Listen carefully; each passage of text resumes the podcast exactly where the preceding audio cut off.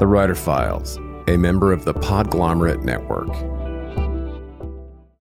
Greetings, scribes. Just a quick break to recommend our recent sponsor's Book of the Month.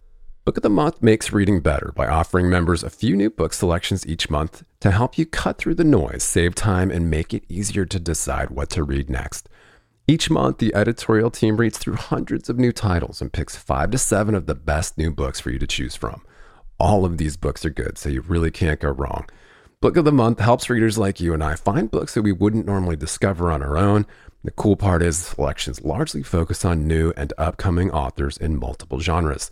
Book of the Month also recently launched curated audiobooks so members can get a hardcover or an audiobook each month, which you can then download and listen to right in the app. This month I chose A Little Supernatural Fair in Murder Road by New York Times bestselling author Simone St. James, described as the story of a young couple that find themselves haunted by a string of gruesome murders committed along an old deserted road in this terrifying new novel. Just go to bookofthemonth.com to pick your first book and join Book of the Month. That's bookofthemonth.com. And for a limited time, you can join and get that first book for just $9.99 with the code CHIRP. That's C H I R P. Enjoy. Rainmaker FM.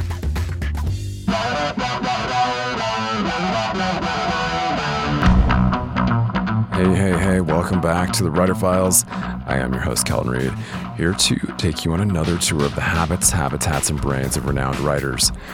In part two of this file, the recent Wallace Stegner Fellow at Stanford University and acclaimed author of the award winning short story collection Hot Little Hands, Abigail Ulman visited the show to talk about having a beer with George Saunders, the life of a traveling freelancer, and the idiosyncrasies of great writers. In addition to being both a freelance copywriter and screenwriter, the native Australian author and self confessed gypsy has followed in the footsteps of some famous itinerant writers. At Stanford's two year creative writing fellowship, she got the chance to study with the great Tobias Wolff, as well as Colm Tóibín. And other notable fellows uh, from the program, to name a few, have included Raymond Carver, Ken Kesey, Scott Turow, and Larry McMurtry.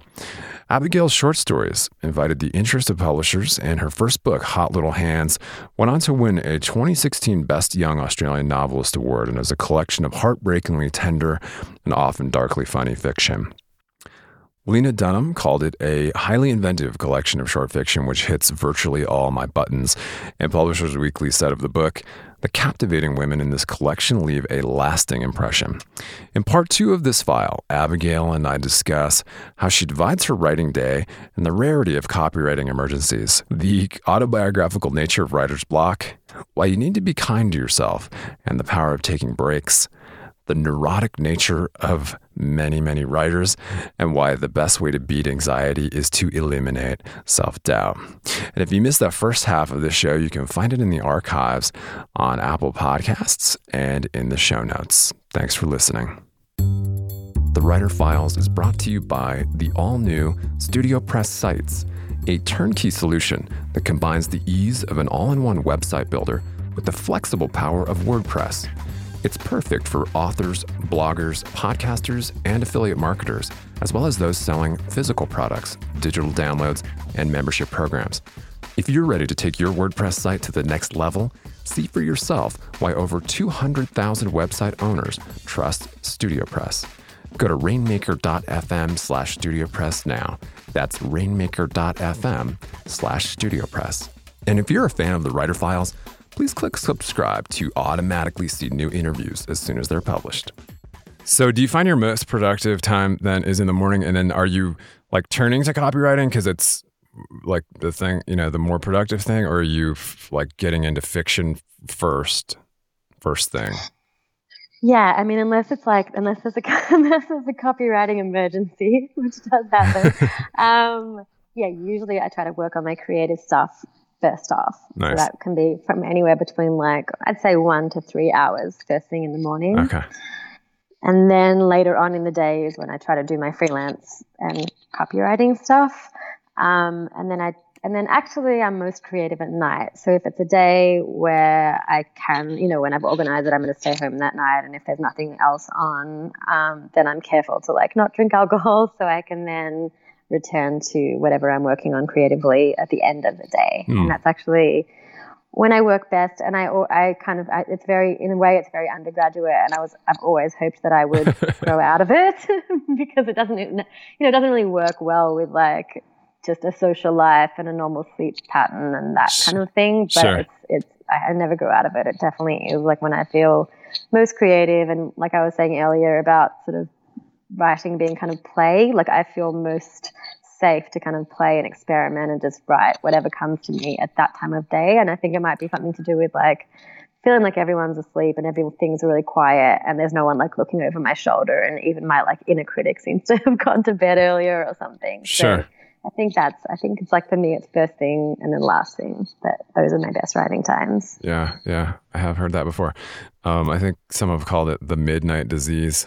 There might be a whole book actually dedicated to it, um, where you create best uh, exactly when it's kind of quiet and nobody's bothering you really except trump um, yeah. So yeah. exactly can you do something about uh, can you like talk to your rep about him or something sure sure i'll send a tweet um, so you talked about writer's block. So so uh, it sounds like uh, you believe in it. Uh, it's a thing. It has happened to you. Um, but yeah. maybe you have a different definition than would be kind of like the dictionary definition. Yeah, I think that it is autobiographical for everybody if you if you do experience it. So I think that um, you know, for some people, I think it can be just something external in their life. Like if they're just having a difficult time in another area of their life, it can be hard to put that aside and write, particularly if you're in the middle of a project. Just say you're writing something that's like fast paced and hilarious, but you're feeling quite down and low and, you know, depressed or distracted. It's kind of, I think it can be pretty hard to, um, yeah, like re enter the world of your creative work if your real life isn't at all aligned with it. But then I also think that for me and for maybe most people, just from my observation, I think it's to do with some kind of like fear or anxiety about the work. Yeah. Um, that can kind of stop you from feeling like you can just, yeah, forge ahead without worry or anxiety. So, yeah, if that makes any sense. Like, for example, um, there's like a lot of, you know, it's kind of like relationship and sex stuff in my book, including like a couple of pretty explicit sex scenes. And like before I published the collection, I just had a lot of fear and anxiety about putting that into the world. And I just thought, oh, everyone's going to think I'm like such a perv or that like it's autobiographical. And like, I mean, obviously I felt brave enough to put it on the page, but I just felt really scared, you know, or at least I wanted to put it on the page for like, you know, reasons to do with, with like wanting, the, feeling like those things were important to the story. Yeah. But then when it kind of came to me thinking about it, reflecting on me in real life and like what readers would think or people I know, then I had a, like a lot of anxiety and fear around it. So that kind of got in the way of like, for a while of like being able to write those scenes or being able to edit them. And I was constantly thinking I should take them out. And yeah, so I think so I think everyone kind of brings, yeah, a certain amount of fear and anxiety around about about the work, um, yeah, to the desk, and I think that can kind of sometimes get in the way of feeling like you can do what you want, and then can block you up. Yeah. In my experience, yeah, that would be sure. my definition. For sure, I think a lot of a lot of writers run up against that very fear. Like, what are What's my family going to think about this?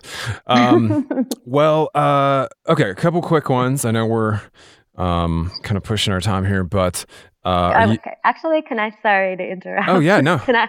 Can I just say something about the writer's block thing? Yeah, like, please. I think, I just think, I think that the answer to that isn't to like go into therapy for like years on end to deal with the issues that you're scared about before you can write. I feel like I need to say that because I at some point felt like not necessarily the therapy thing, but I was like, okay, if I have these fears or I have these anxieties, I have to deal with them in my life and get them out of the way before I can write do the work. And like that's like a terrible idea and it really will take you like you might you may never be able to you know deal with that stuff. So i'd say it should probably be a dual tactic of kind of like yes dealing with whatever your anxieties are around the work or in your life but then also just like i for me anyway it ended up just being like okay i'm gonna like sit at my desk and like i have to write regardless of those anxieties. I just have to keep going. And also the third thing is that i put a lot of those anxieties into the work. Um, so like the second last story in my book is about a girl who can't finish her book, so she like decides to have a baby instead. And right. I, I didn't do that, but it was like an interesting like what if, and it was a way to kind of like write about a character who was very stuck in the way that I was stuck. So yeah. anyway, I just wanted to put put that out there that people shouldn't. Um, yeah, people shouldn't feel like they need 10 years of psychoanalysis before they no. can finish their book. That's great. That's a great, a great uh, point. Okay, a couple quick workflow ones. Uh, yes. Mac, Mac or PC? Mac. Scrivener or Microsoft Word? Microsoft Word. do you have any Do you have any crazy uh, organizational hacks that you can share with writers? Uh, I know you juggle the th- the three different spheres of copywriting, screenwriting, fiction writing. How do you keep it all together?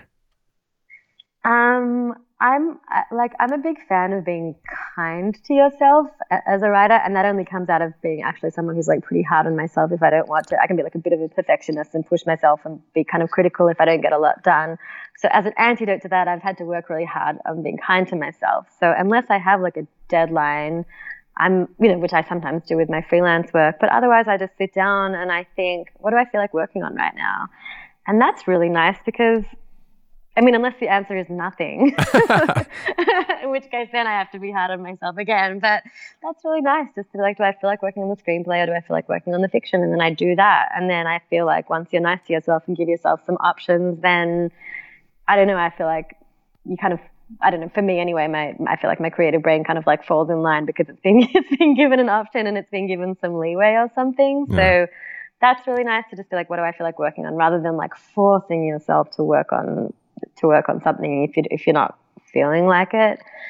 Um, and then the other thing is just that I'm a big believer in breaks and but one hack is that like that I learned over the process of finishing my collection is that like a break can be a, like an effective break can be very very short and um, yeah, I used to just think like I'm going to take the whole afternoon off and go, or go to, and go to a museum, or like I'm going to take a month off and go to Costa Rica or something like that.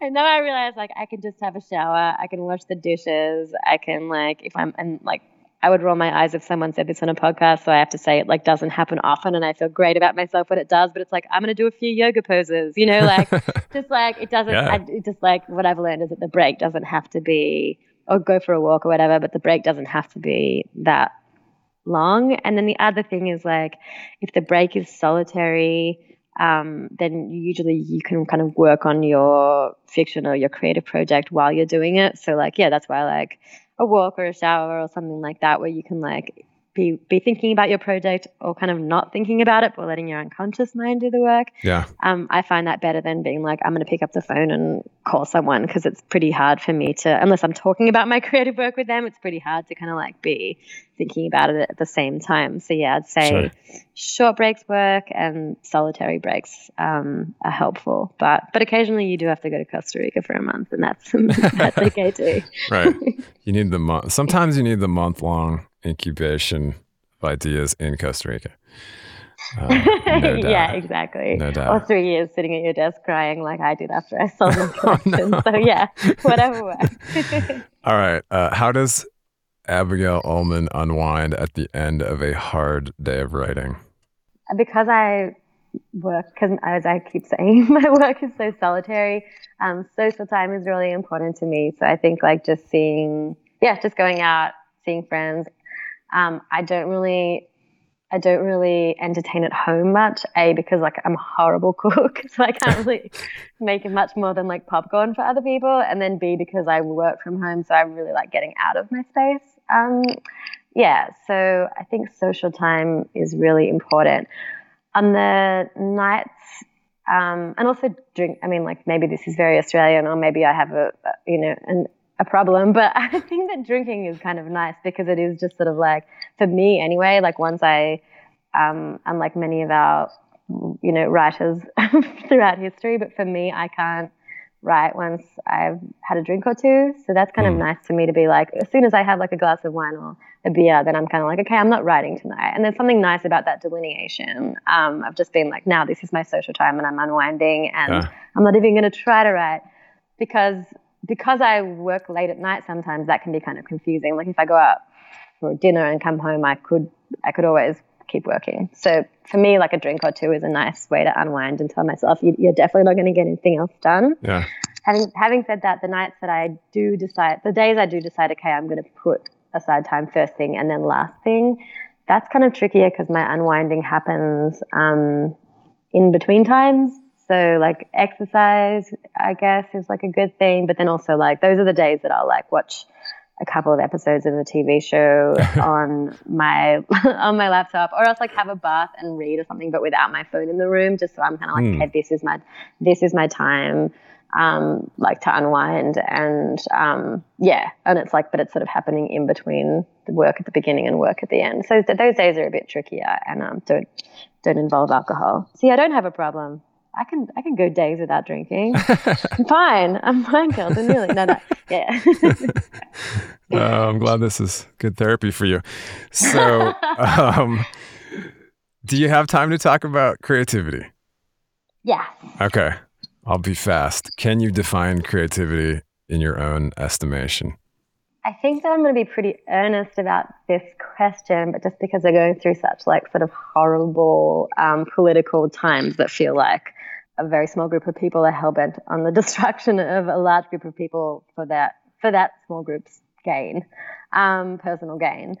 So I guess I'd say that like to me at the moment, I think of creativity as, just like anyone who wants to like anyone i think it's that moment when you're moved to create something um, and or connect with other people so that and that creation could be yeah writing you know writing creatively or making a painting it can also be like putting together a cool outfit or hmm. cooking something mm-hmm. and i even think it can be you can use creativity in like a relationship with other people whether that's friendship or romantic. Just um, I think it's just that moment when you're like moved to yeah, just sort of be constructive and connect with other people.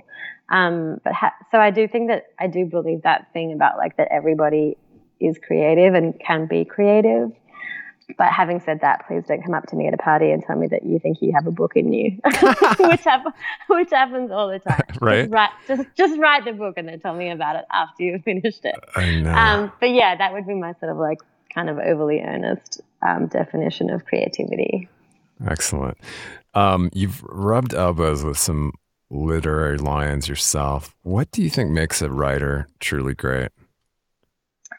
Um, so I had the amazing opportunity to work with the Irish writer Colm Tóibín, and that was when I was in that fellowship at Stanford. He came for uh, the Stegner Fellowship. He came for as a visiting writer for a semester, and um, having observed him a little bit, I'd say that like I truly think that he's a genius. And one of the things I think that makes him a genius is that like he can be at like a party, um, and he can even be the life of that party, just kind of telling stories and entertaining everybody and having like making it, you know, making sure everyone's having an amazing time. And then the next morning, like first thing the next morning, he can like drop into that creative space and mm. really quiet. I mean, his fiction is, you know, all of his writing, but especially his fiction is like pretty it's pretty quiet um, in a lot of ways.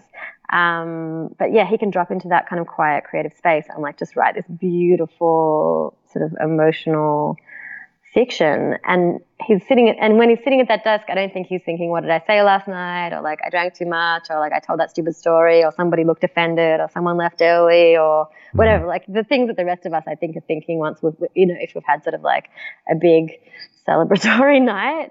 Um, and I think it's like being able to move between those two spaces that makes me think that like that's one I think that's one part of just being like super great is just being able to like drop into the world of whatever you're writing um, whenever seemingly whenever you want to and with ease because hmm. um, yeah I, have known writers who like won't go out because or won't go to a party or won't go to an event because they, it, it like sort of haunts them the next day like hmm. just thinking about all of this because you know writers are like fortunately or unfortunately sensitive beings and you're kind of like aware of the social dynamics and stuff. So right. I, yeah, I think some writers are just like, I don't, you know, I'm always regretting something that I said, or I'm always like worried about something. So I just don't go out. Whereas, yeah, I think, I think it can be, I think it, I think it might be a sign of greatness if you can do both.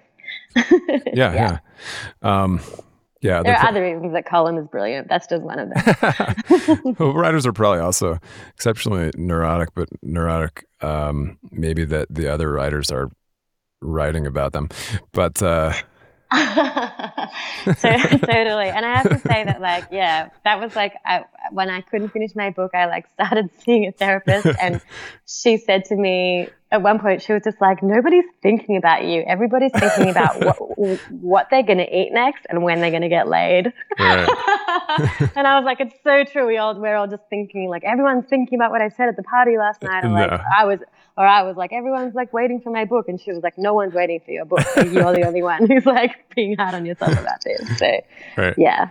Unless you see a notebook and someone's scribbling while you're talking, they're probably they probably aren't. Have you seen remember. that? of course, I do it. um, okay, uh, so do you have a couple faves just sitting on your nightstand right now? A couple favorite authors um, well, I really love Junot Diaz. Um, mm. I've been, yeah, a huge fan of his since his first collection, Drown, which is sort of like an incredible collection. And I still always marvel that that was a first book. Um, and so he's been a huge inspiration um, or influence on me for a long time.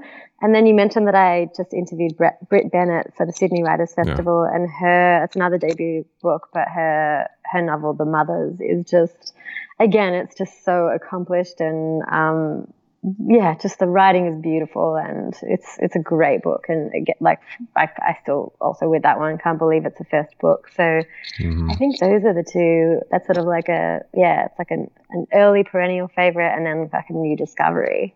And that's why, and, but it's her first book and she just published it. So Brit Bennett. Yeah. So at the when I interviewed her, I, like my last thing was just like, "What are you working on next?" And can you please hurry up because that's cool. the next one. That's yeah. so cool.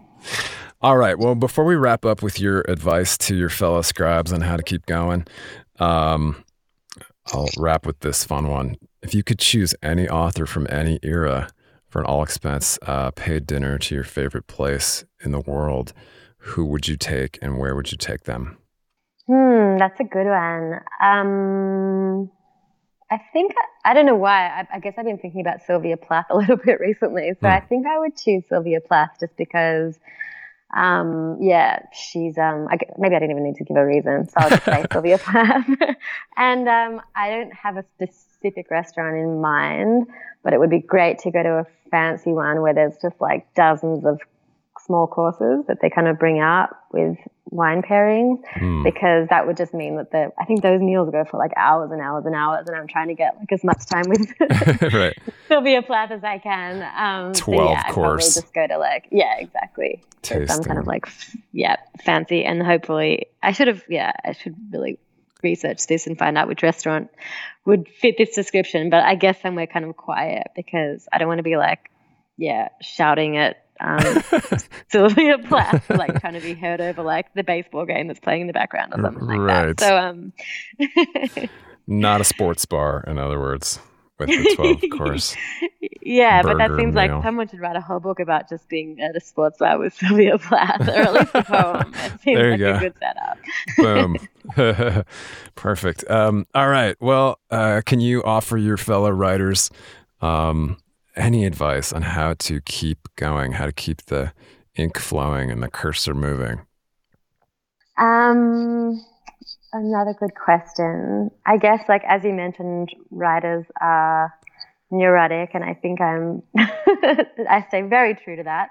Um, so I guess that I always do this thing where I'm kind of like, maybe I shouldn't even be a writer, and I do this whole like this. This was especially true, I think, before I finished my first book. So I guess I'm speaking to maybe like authors who are working towards their first, um, to, towards finishing their first book. But mm-hmm. um, yeah, I think I always do this thing where I'm kind of like, maybe I shouldn't even do it, and I'm going to give up, and what else could I do? And I sort of like go through all of these like mental gymnastics, and then at the very end of it all, it's almost like I kind of have to almost decide that I'm going to quit, or it can be the same for like a piece of like just one piece of work. So I'll like be working on a short story and I'm like, and I've been working on it for like weeks or months and I'm like, no, nah, I'm just going to throw it out. It's not working. And yeah. And then kind of inevitably I always decide, okay, no, I'm, I still want to be a writer or like, I, you know, like when I'm almost about to throw it out, I'll like work out how to fix the story or decide that I'm going to keep going with it. So I think that one thing I've been trying to do is just be like, just cut through all of that and just think like, okay, I'm not going to like waste a bunch of hours just, you know, like